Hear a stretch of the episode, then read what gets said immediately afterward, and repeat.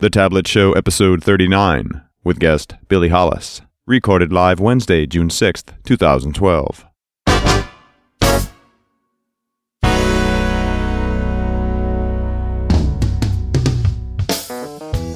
From thetabletshow.com. It's The Tablet Show. Conversations about developing software for tablets and other mobile devices with your hosts Carl Franklin and Richard Campbell. In this episode, Carl and Richard talk to Billy Hollis about building touch centric applications. This episode of The Tablet Show is sponsored by Telerik, offering the best in developer tools and support. Online at T E L E R I K dot com. And now, here are Carl and Richard. Thank you very much, and welcome back to the Tablet Show. Richard and Carl here. Carl and Richard, we're live at the Norwegian Developers Conference. And it's early in the morning. Uh, we're jet lagged, and but it's the first day. We can't even say jet lag. That's how jet lagged we are. Yeah, we're that jet lagged, but that's a you know this is normal for us, I think.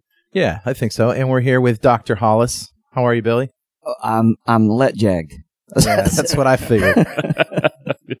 yeah, we're all in about the same state. But I was really excited to see you doing a session specifically about touch because I mean we're used to talking about user user interface in general, but touch is its own thing. Touch has got some of its own uh, particular needs and things that you have to be aware of for design. Uh, that's not to say that general design principles don't apply too, Mhm. but there are a lot of design principles that are specific to touch. Uh, things like gorilla arm, and, Yeah. and things like how the, the the technique called rocking and things like that. I think of Gorilla Arm, I think of Kinect because, you know, holding your hands out, and whether you're gesturing to a Kinect device or you're you're holding your arm out to touch something, it's that's the problem where your arm gets really heavy. That's right. And, and, and that kind of comes to the whole, everybody sees Minority Report and all they get out of it is Tom was Cruise windmill, windmilling his arms all over the place. Yeah. And in fact, if you do that a lot, after a while, it does get to be tiring, Mhm. especially if you have to suspend it. But you'll burn some calories, so that's good. I guess.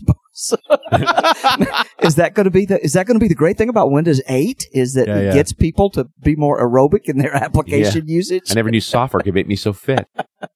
but that's that's what people tend to come, bring away from some of the natural user interfaces is that you wave your arms around a lot and and yeah that's one of the design factors it's the, the human factors people figured this out a long time ago Billy, when I think about um, Gorilla Arm and avoiding it, I, I tend to I tend to think the things that we need to touch shouldn't be repetitive.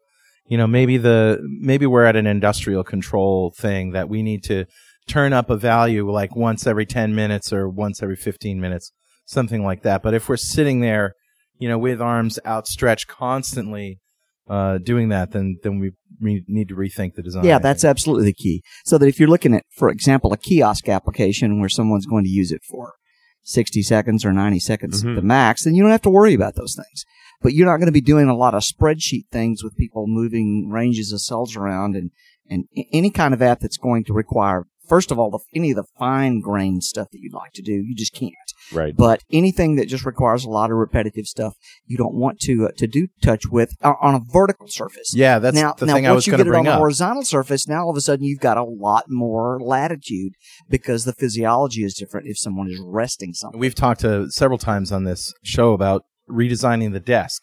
So maybe your touch device isn't completely down at a, you know, horizontally, but Mhm. maybe it's up at a 15, 20 degree angle or some kind of like angle that. like that. Now, I have I have kind of changed a little bit in, in my thinking over the last few months, looking at uh, some of the some of the stuff that I've done and some of the research I've seen from other people. In that vertical touch in general, I've been pretty sour on for a Mhm. long time, but the idea of vertical touch is something that happens occasionally. So During, in the course of doing something, short interactions while you're mostly doing the keyboard, and you might have a mouse and you do some other things, but there are there's some subset of things that you do with touch that's Mhm. more intuitive. I, I'm I'm coming around to the idea that maybe that might be a more viable uh, design pattern than I thought it would So be. that are we talking more of the gesture style touch than the click on a button touch? We are, but but also some of the swishes and things to to very rapidly control where you are on a list, for example. I think that from my own experience, that feels more natural with with touch than it does it's with the mouse. It's incredibly hard to do a pinch with a keyboard and a mouse. Like, Yeah, pinch right. is such a good movement. Yeah, that's a that's another good example of it. But I, for for me, I found it so much in on- once you grow accustomed to using the iPad and the Kindle and the Windows Phone and the other things where you're just doing everything hmm by swishing through lists. You get to the point where you just you want your list to act that way. Right. Even if you're in uh, like Corel Draw or something and Yeah. you're looking at drawings, you want the you want to be able to switch the list. You know, the other thing that I think about a lot is uh, what happens to your neck muscles when you're not at the right angle. I mean, if your touch and your vision, your hands and your vision are are at the same angle, that angle has to be comfortable for both of them. One of the cool things about having a screen that's vertical and your keyboard and mouse on the desk are that your hands are at rest and your head is at rest Yeah. when you bring them Yeah. closer together, now you may have neck cramps as well as gorilla arm. that that that's, that is another problem, and we we're going to have to do a lot of experimentation to see what are some of the limits. I saw a couple of weeks ago some research that was done by Intel actually hmm that that to a certain extent went against the traditional human factor stuff about the amount of time that you could do vertical touch and and and how long it would take for you to get gorilla arm. They discovered that in routine application scenarios, not just forcing people to touch and do stuff, which is where the original the original research came from. Mhm. It was almost uh, um, an academic research kind of thing in which it was kind of artificial. It was an artificial user interface environment. The people at Intel discovered that when things are a little bit more like real world applications, that the amount of time you have is longer than the academic studies suggested. Because you're not focused on the arms. Right. That you're not, you're not just holding it there and doing things. It's, you, you, you do something and then you wait and you look and you think about it and you do something else and, and then you switch for a while. Right. You don't just hold your arm up there all the time. yeah. So I mean, if you're doing drills because it's continuous, you're going to wear out that much faster. That's right. The normal when we, you actually think about how you use a machine, say the classic browsing scenario where you you have to read and think for a while and then make an, a set of changes and then Right. do it again. So, I'll, and and if you'll remind me, I'll I'll get the link to that Intel research Okay. in the links for the show because it was it was kind of eye opening to me in that I, gosh, it went so much against what I've always thought of that, that, that maybe I think they overstated it a little bit, Hmm. but it certainly didn't indicate that there's more more range in in, in the design possibilities Yeah. there than I thought there were. You know, um, uh, another thing that I'm thinking about here is that it all comes back to design. Maybe you can design the the focus of designing with touch and gestures is to reduce the amount of movement that you have to do. So instead of you know pressing next to advance a slideshow, you know next have an auto something that does it automatically. That the norm is that it just works, and then when you need to interrupt it, then you uh, you do a touch gesture or whatever. And I'm simplifying, of course, but in other words, make the default behavior such that you don't need to you don't do yeah, as much. Yeah, there are several design principles uh, uh, uh, around that idea. The most, uh, the probably the biggest one, the one that hits closest to that, is called locality, which basically says you ought to put things where they're likely to be needed. Don't Mhm. make people go long distances across the surface. I don't know that that that is much of an issue when you, for example, designing a touch interface for phone. I mean, the screen's just not that big. Right, right. You don't have to Sure. move that much. iPad, okay, now maybe it's a little more important there, but we'll eventually get these touch surfaces that are that are very very large, uh, the 24 inch displays, and now you do start to have to worry about But you have to be, and then, and then you get further away. I mean, the whole thing with a phone, and we've sort of talked about this already with the vertical and the horizontal surface. But remember the Microsoft people showing us how they made mock-ups of tablets of slates and carried them around to show where the natural range of reach on the screen was, and it was just your thumbs in the, in Just- the bottom yes, left and bottom yes. right hand corners. So they sort of located an awful lot of the control functionality based on that positioning. They've done some good research there, uh, which gives uh, one would hope the Windows 8 experience the possibility of having some improvements over the Mhm. iPad. Because in order to break into that market, they're going to have to be better than the iPad Sure. in some respects. And it looks like their on-screen keyboard with that kind of uh, research behind it may be one of the ways they can do that. When they, yeah, I guess on-screen keyboards is a whole other thing when we talk about touch because I think all three of us are touch typists, right? We look Right. for the home row. We want those bumps. The stroke matters. Yeah. and we, I really care about that stuff. I'm never going to use an on-screen keyboard for more than a paragraph or two. Hmm. Yeah. I'm just going to, I'm not going to do You, that. you can't actually type on them. Yeah. You, you have to look at what you're doing. you know, another thing that occurs to me is as we're talking here is that and we've said it before too, is that it almost makes sense to have a small device act as a remote for a larger display. that you know we we actually did that in some of our prototyping for um for a medical system. We had to because the device that was being used to display some medical images was extremely high resolution and uh, when we will when we will have we have a version of that that's touch enabled oh gosh maybe years on the other hand there were some definite productivity advantages to be gained by trying to make some portion of that that workflow touch based so yeah the small device that kind of sits down horizontally that works with the vertical devi- device is an interesting user interaction pattern. We've prototyped that out, and you've got some interesting possibilities there. Uh, in particular, one of the nice things that that the XAML technology on WPF did that none of the other XAML technologies do, as far as I know, was we had the ability to take whatever was on the touch device and echo it up to the vertical device Right. which was a, a big help because you, that's where you want to be looking. If you're going to get into that kind of ergonomic situation, you don't want them to really have to look very much at the mm-hmm. at the touch device. And this gets back to Carl's original point of where your hands are naturally comfortable, where your eyes are naturally comfortable, are not the same place. yeah, right, right. Right. Yeah, I'm I'm actually thinking now of something that's about the size of a uh, uh, an a, a, a Nook or a you know a, a Kindle Fire, Yeah, and having uh, something you can hold in one hand, and maybe having a couple buttons that would act as mouse buttons, but then just have a surface. So I'm looking up at a huge 65 inch screen, right? And I can, as I move my finger around, I'm moving my cursor but you around, can or see I'm what's selecting. going on up there. but Yeah, I'm looking up, and then when I want to select something, I can click it. and and and you've also in that situation we found that you you want to go even bigger than you normally do with touch Mm-hmm. in terms of having large buttons, so you don't have to look very carefully to see what you're doing. But that did turn out to be something that that was a was a was a viable form of design for certain kinds of workflow. Didn't we see this at Build where they showed the finger on the screen up on the projector? It was sort of like a fuzzy mouse button, but it was a ball. Like you really have a sense of how much bigger a fingertip is than a mouse Yeah, pointer. you know, I've got to figure out how to do that one of these days. I haven't figured that one out yet. Now, I, I've always been big on this idea of I, I, I would like a keyboard that was also a touch surface so that I could do my swipes and gestures and things like that. Yeah. These, these touch gestures, and it would just show up on the screen. I hate touching my screen.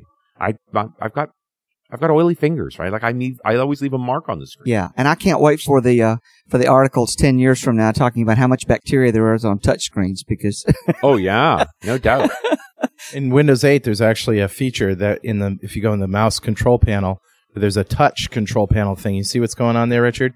When I'm touching the screen, the uh, what's I'm going to describe it here. When I'm touching the screen, there's like a little a fuzzy ball that follows my finger. You know what it reminds me of? It reminds me of like the the heat signature when you touch a cold piece of glass. Yeah, your finger's warm enough that you get that little uh, evaporative spot, and then it, it what's neat is the way it contracts is exactly like it evaporates. So it's a big spot, and it gradually gets smaller over a fraction of a second. It's so natural. It looks you don't you don't think it's d- digital. Like isn't that that's to me kind of profound? Yes. Right, this moment where like that looks like something from nature, not something from Microsoft. well, that's the entire philosophy of touch. That's the reason that it that it that it took over the way it did. Mhm. It's they call it an immersive experience. Right. As soon as people experience it, they don't they don't want anything else. I I I, ask crowds this a lot, Um, and this is but developers are don't think about these things Mhm. sometimes, but themselves and their relatives. I ask them to think about um, people that they know or themselves who have bought an iPad, and I, I ask, okay, now when you bought the device,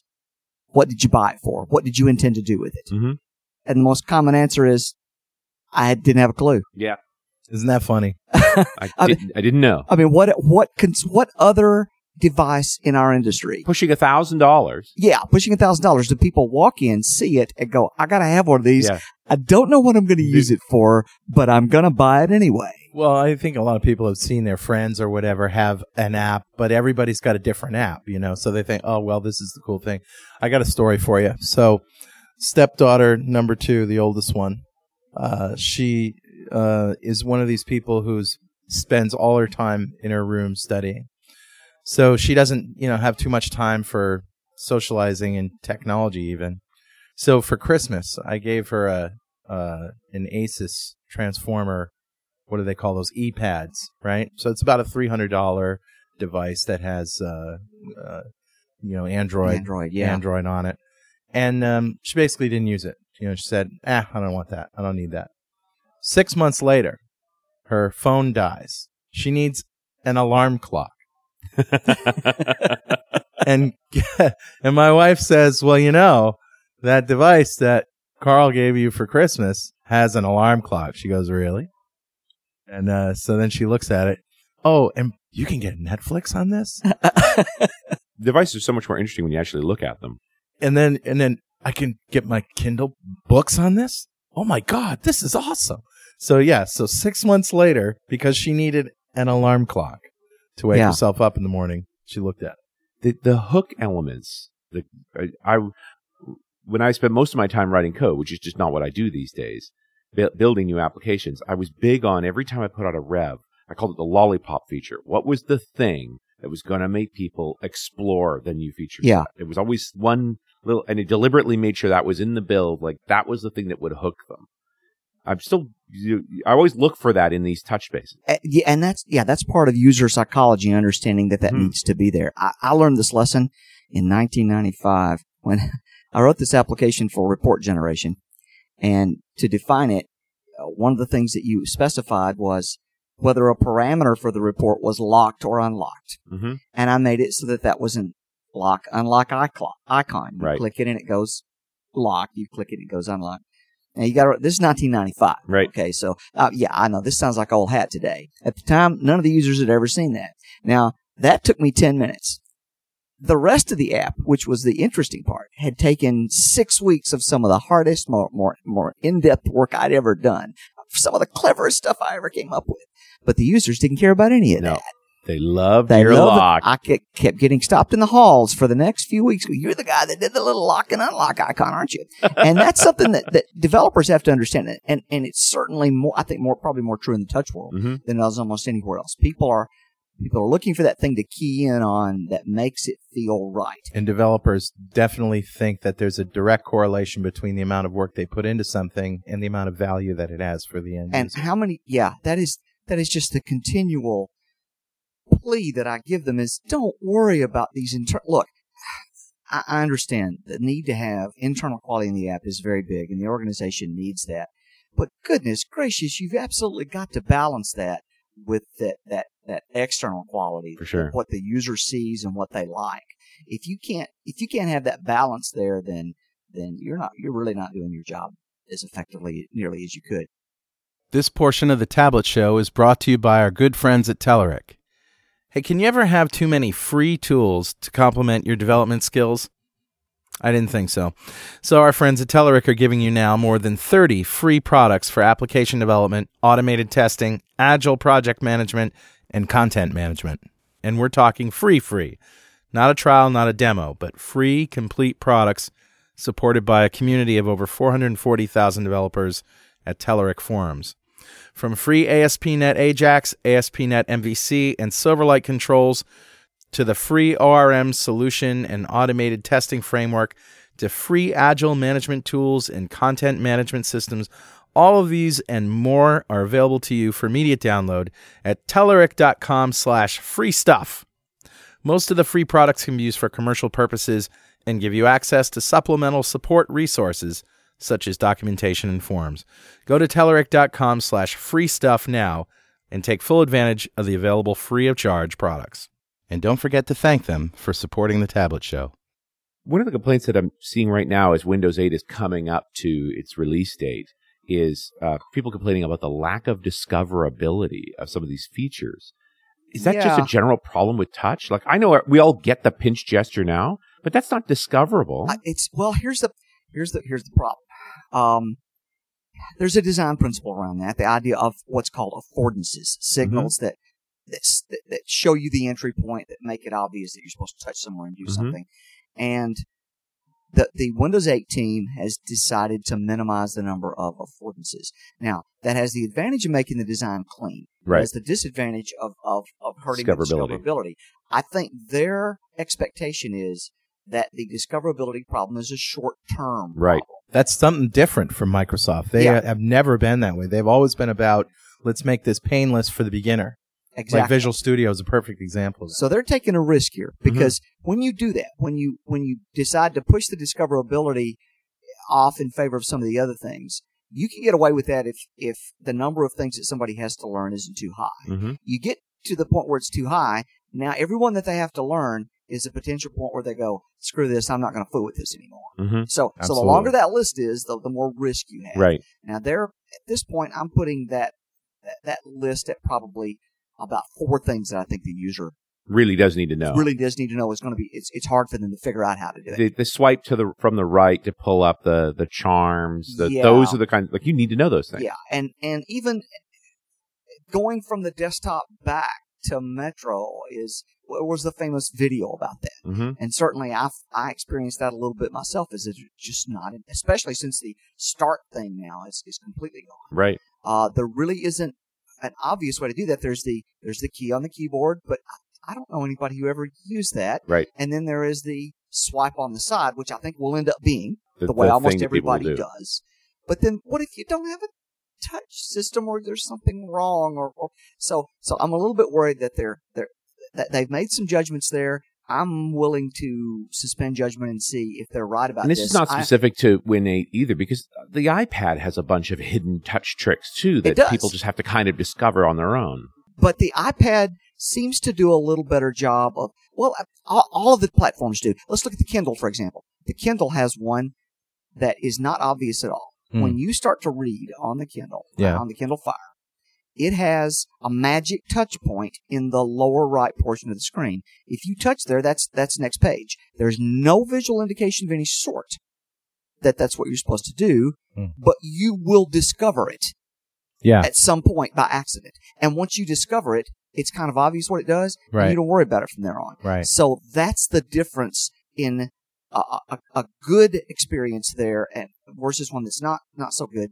And I think the iPad does a good job of you're going to stumble across those things Yeah. sooner or later. Well, we talked about this um, on an earlier show when the uh, consumer preview, not the developer preview, but the consumer preview came out of Windows 8, and they removed the the start menu, which is the way that most people go to the thing that most people go to to Yeah. navigate around, and they replaced it with the the Windows button.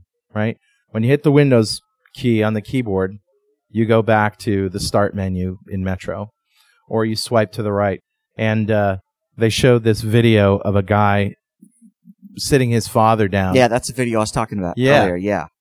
yeah, and and and and that is a simple problem to remedy, but until you get over it, like that guy probably isn't going to use Windows ever again. And I guess I would have expected because we've run into this with the apps that we build. Mhm. And our standard solution for things like that is that we have a set of things that are in place for some period of, of, of acclimation time. Right.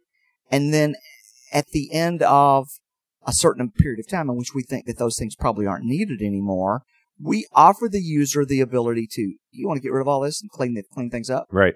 Uh, we typically do that with animations, for example. Yeah. We look at, at animations that kind of signal what's going on to the user. They're a big help when somebody first begins using an app. They, they subconsciously signal certain things to the user about how the app works that we want them to know. On the other hand, after a while, you don't need them anymore. You've got that mental model already built Yeah. of how the app You sort of built up what the, the rules of controls are for it now. Yeah. You're comfortable with it.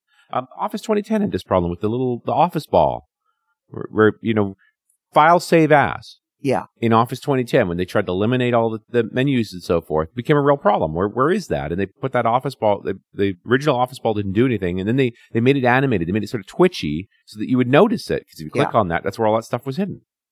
So I- it surprised me a little bit that they didn't at least, uh, maybe they did and I just didn't see it, uh, experiment with the possibility of having uh, some, some, a little bit of affordance kind of, Mhm. of stuff at the very beginning, but that it would fade off over time. But I think they, they wanted the consistency. They wanted the, they're really, really working hard for a clean UI. Right. And, and I understand that the drive for that. And, uh, design is always trade-offs Yeah, you had to give up something to get something you else. always do Mhm. and and sometimes you're trading off right now on features or capabilities or usability versus flexibility other times you're trading off on on it's easy to start with but it's annoying later right. um it, it's just it, it, it's a complex series of trade-offs and and so i'm i'm not prepared to say that they got it wrong we'll we'll know the users will tell us Mhm. after a certain amount of time whether they call the right balance on Yeah. that or not. I um, it, you know, I started selling a product uh, a few months ago, GesturePak, which is this gesture recording and uh, recognition system for, For Kinect. Kinect, yeah. And I knew that I was going to have a discoverability problem because it's a very simple user interface that requires speech commands. So the first thing that I did and uh, was to create a user interface that has the list of things you can say on the right side of the screen. And I sort of made that the custom control through which every screen operated. So it was a standard user interface. So the discoverability for what you can say is not there. Now using the program was another problem because there's nothing on the. I it's a, it's a it's a thing that you look at from five feet away. You know, you're two meters from the screen when you're using this. I can't have a complex UI. So I basically created an interactive tutorial. And the way that I did this is something that, you know, anybody with some video and audio skills can do. Basically was to create a state machine. And during that during that video, uh, depend I went from, you know, I, I show this video, I show that video, I'm at this state, I'm at this state, basically an enumeration. And then uh, it starts with a full screen talking head of me telling you about the product, then shows the product, and you still hear me talking, but then allows you to do a certain thing. It tells you to do this, and everything else is disabled in the app Yeah. until you move to the next step. And so it was a little bit of a challenge to to write, but I never had a better experience in understanding software than when I was guided through it, not using a demo, but using the actual software itself. Yes, I, I I've been writing software like that for a long time. I actually wrote a scripting engine to write demo software like that in character base back in the 80s Mhm. because just leading people through it and say do this now and kind of limiting them down to the right things, uh, it certainly has an enormous power. And um, I'm hoping we'll we'll see a bit of that for Windows 8. But I think that, that what, what, what, the, team is thinking is, gosh, if we get it right, we ought not need that. That they're hoping that they can get something so clear and compelling that that it has that immersive feel to it, um, because the iPad manages that. So Mhm. now that's kind of their their target. I also think the iPad is a little less complex than Windows That's because that's the danger, isn't it? because Windows has desktop mode. Right. And the whole problem that this guy's dad was getting hung up on was how do I get back to that mode where everything is easy and tile based? Exactly. And I- I remember when I installed Windows 8 on um, my, I have a Lenovo W510, which has a 15.6 inch touchscreen. It's a big touchscreen, so it's really good for developing, testing out Windows 8 and developing on Visual Yeah. Studio 2012. Um, but I, I ran into trouble because when I, Windows 8 installed just fine, but the touchpad was funny. It had Yep. that tend, you know, a lot, a lot of touchpad drivers have this bad tendency that you accidentally Yeah. click on them and they click in the wrong place and Right. you're typing text that's in the wrong Right. place. it Yeah, just- yeah. Drives me nuts. I have to easily turn that off. Well, on. I had, I wasted 15 or 20 minutes trying to find the place where I would turn that off Yeah. in Windows 8 because the discoverability for some of the control panel things isn't as low. You, you're just supposed to, once you kind of relax to it Yeah. and realize that you're just supposed just supposed to use search for just about everything. Yeah, yeah, right. then then you can grow more comfortable with it. But you've got to get over that. I, I mean, we're talking about people like me who have been using software since the early 80s, 30 Mhm. years now. We've got certain ingrained patterns about how we do things. We, Sure. some of those patterns are just not going to work very well in this new environment. Well, and I do think we I mean, we dealt with this with the ribbon too. The, the audience that has strong skills in the existing interface and knows how efficient they can be gets is very impatient with the new interface, knowing they're not being as efficient as they were. Yeah, and I, and I, to this day, though, while I have grown to to take the ribbon as it is and not not be upset about it anymore, I knew where everything was on those menus Right. in Word because I had Word from version one for Windows, and uh, so yeah, it, it was a frustrating thing for me. Uh, my wife was the same way; she was an advanced user of Word, and Mhm. and she still does doesn't like the ribbon. Yeah. But then I know that that I've worked with companies who have put software in front of users Mhm. with the ribbon, and it has been a big success for them. Yep. That that they just love it, and so I, I, I understand Microsoft is learning from those lessons. It's when you work in the design world, anything that has to uh, to address a wide range of users. Mhm. Y- There are no perfect solutions. there. And if you want to innovate, you really have to do that. You have to leave old metaphors behind. That's right. Yeah. The, the the only thing I was going to say before I forget is that um, I've got an Acer laptop that has one of those removable pads. So it- the the touchpad is actually a little thing, a device you can pop out and then use as a handheld remote control. Oh, but it also has a ba- a backlit button right on it that tells me that it's on or off, and I can push it and hold it down to turn it on. Yeah. That's good design. Because Well, now eh I'm not searching through software to figure out something that should be a hardware that should problem. be a hardware thing. That's right. And I'm hoping that the the whole idea of increased emphasis on design that Apple is driven and and that the keynote here at NDC uh, talked a lot about. I, Yeah. I, I hope that we're going to see more focus on that by the hardware guys. Uh, it- I mean, you made the point earlier that that the Windows 8 team has a bigger challenge than Mhm. iPad because iPad's simpler. You know, you can't can't plug things into a USB port in in a, an iPad, so you've Right. got all kinds of things you've got to worry about. Um, I'm I'm hoping that that that there is a greater consciousness of design for all of those things, so that we can offload some of that stuff, so that it the, the tendency for the last 20 years has been let's do absolutely everything in a screen somewhere Right. because it's a cheap way to do it, isn't it? I mean, Yeah. that that button costs extra money to manufacture. That's right. hmm And so we got that's another place where we need to find the balance. But I, it, it, yeah, it, it does my heart good to see something that I don't have to fumble through menus to find. Uh, on the other hand, uh, is are the masses willing to pay the money it takes Yeah. for that? Now I am starting to see. I see folks on the iPad, and I certainly know for me now, my phone seven that I've had it for a year, I'm fast with it now. I know Yeah. where things are. You you you know the the flick scrolls are really really quick. I watch my wife navigating around on her iPad, and it's fast enough that you can't tell what she's doing. Like you know, Yeah. she's literally doing muscle memory to get to a particular place. She's not Yeah. looking at the screen and moving things around carefully. It's like flick, flick, flick, flick, flick. It's here. Yeah. Well, I was surprised at how how how fast, how quickly I did get fast on Mhm. the Windows Phone. It took me less than a month to become more comfortable with it than any phone that I'd ever had. Mhm. So um, that that's what gives me even when I see some things Windows 8 and I go, I don't know about that. That's what I'm I'm willing to to to get to the point where we have to experience it for that two weeks or a month to see whether or not they have hit the target. It's a bigger challenge because it's it's a much bigger space that they're having to design For for, sure. Yeah. than they are on the phone. You can get away with a lot of things on the phone. I, I, I mean, I, I ran across something just a couple.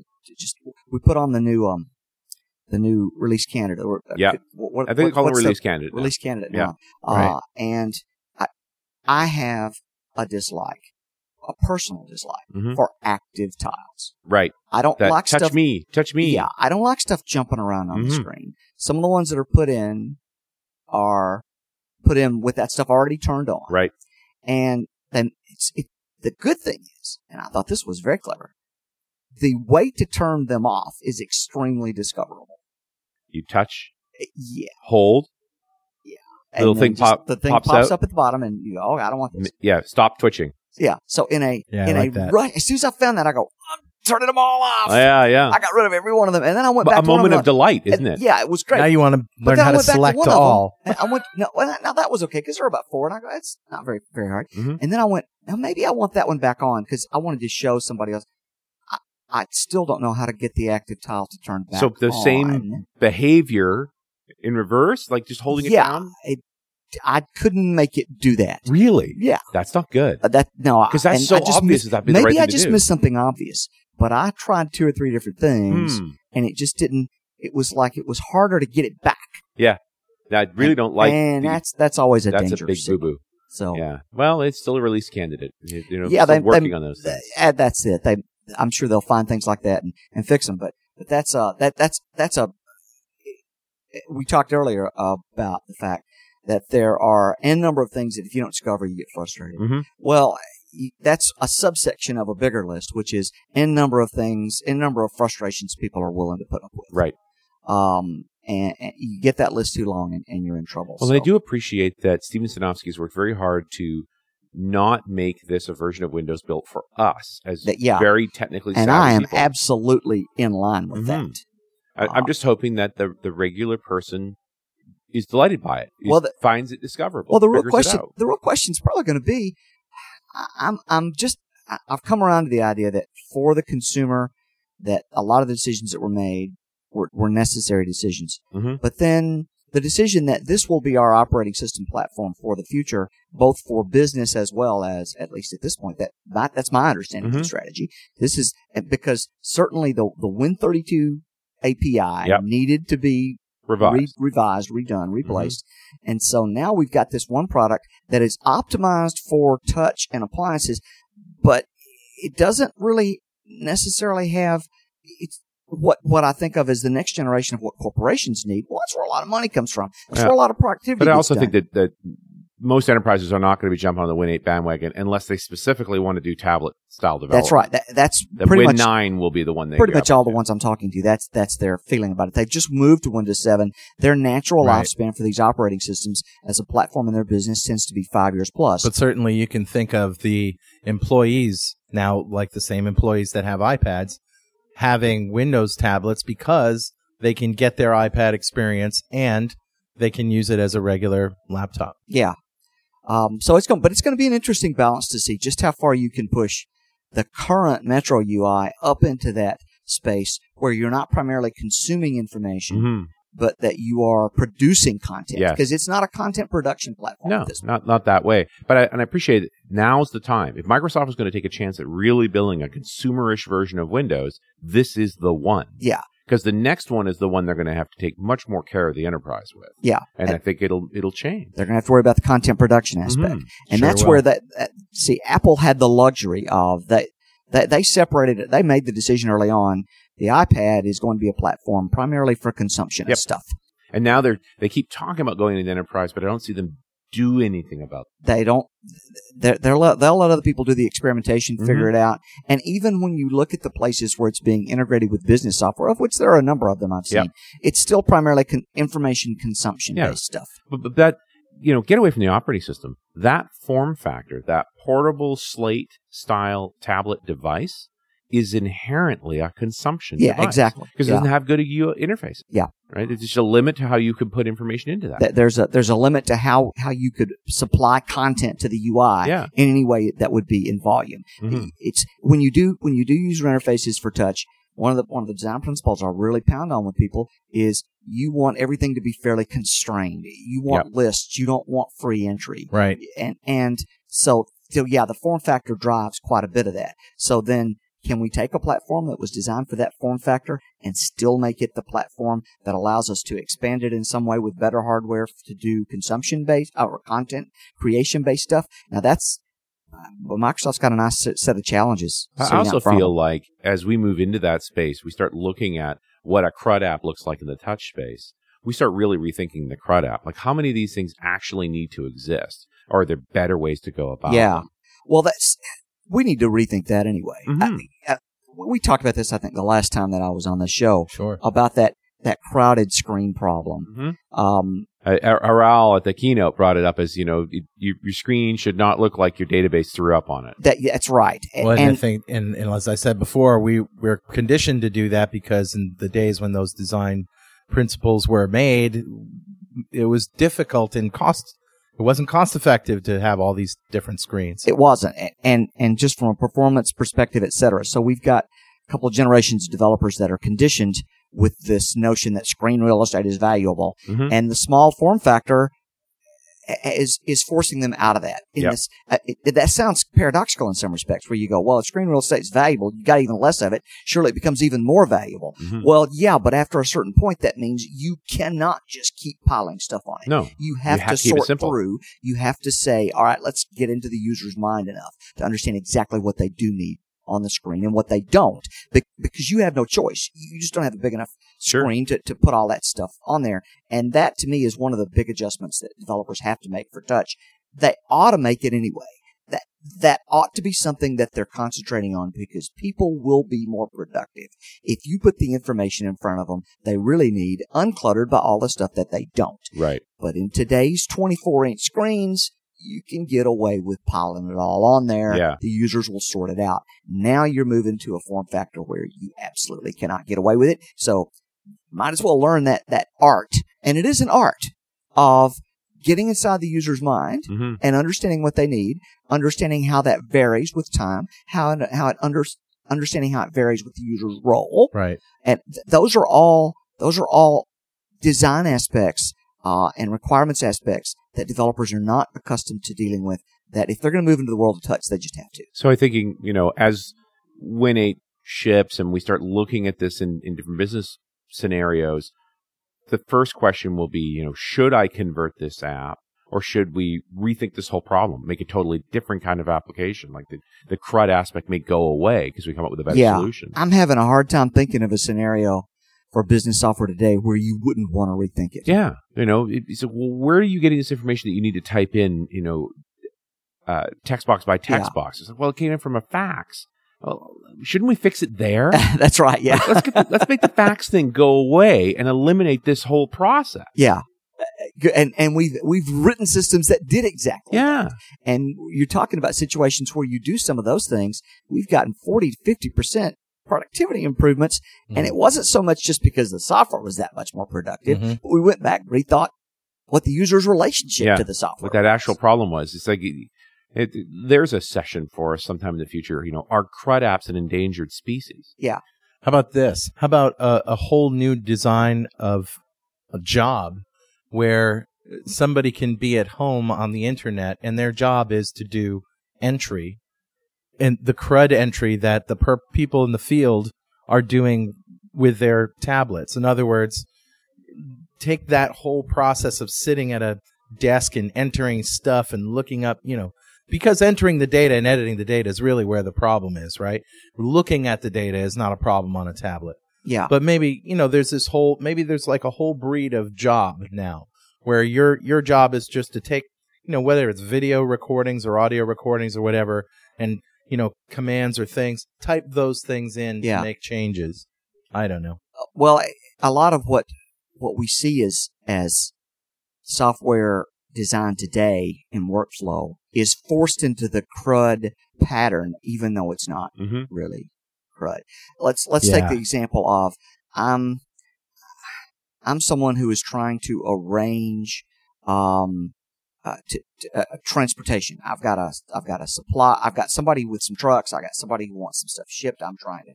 I've got n n number of people that I might be choosing from uh, for either side of that. Um, that kind of application, I've seen it forced into a CRUD pattern. Sure. but it's not.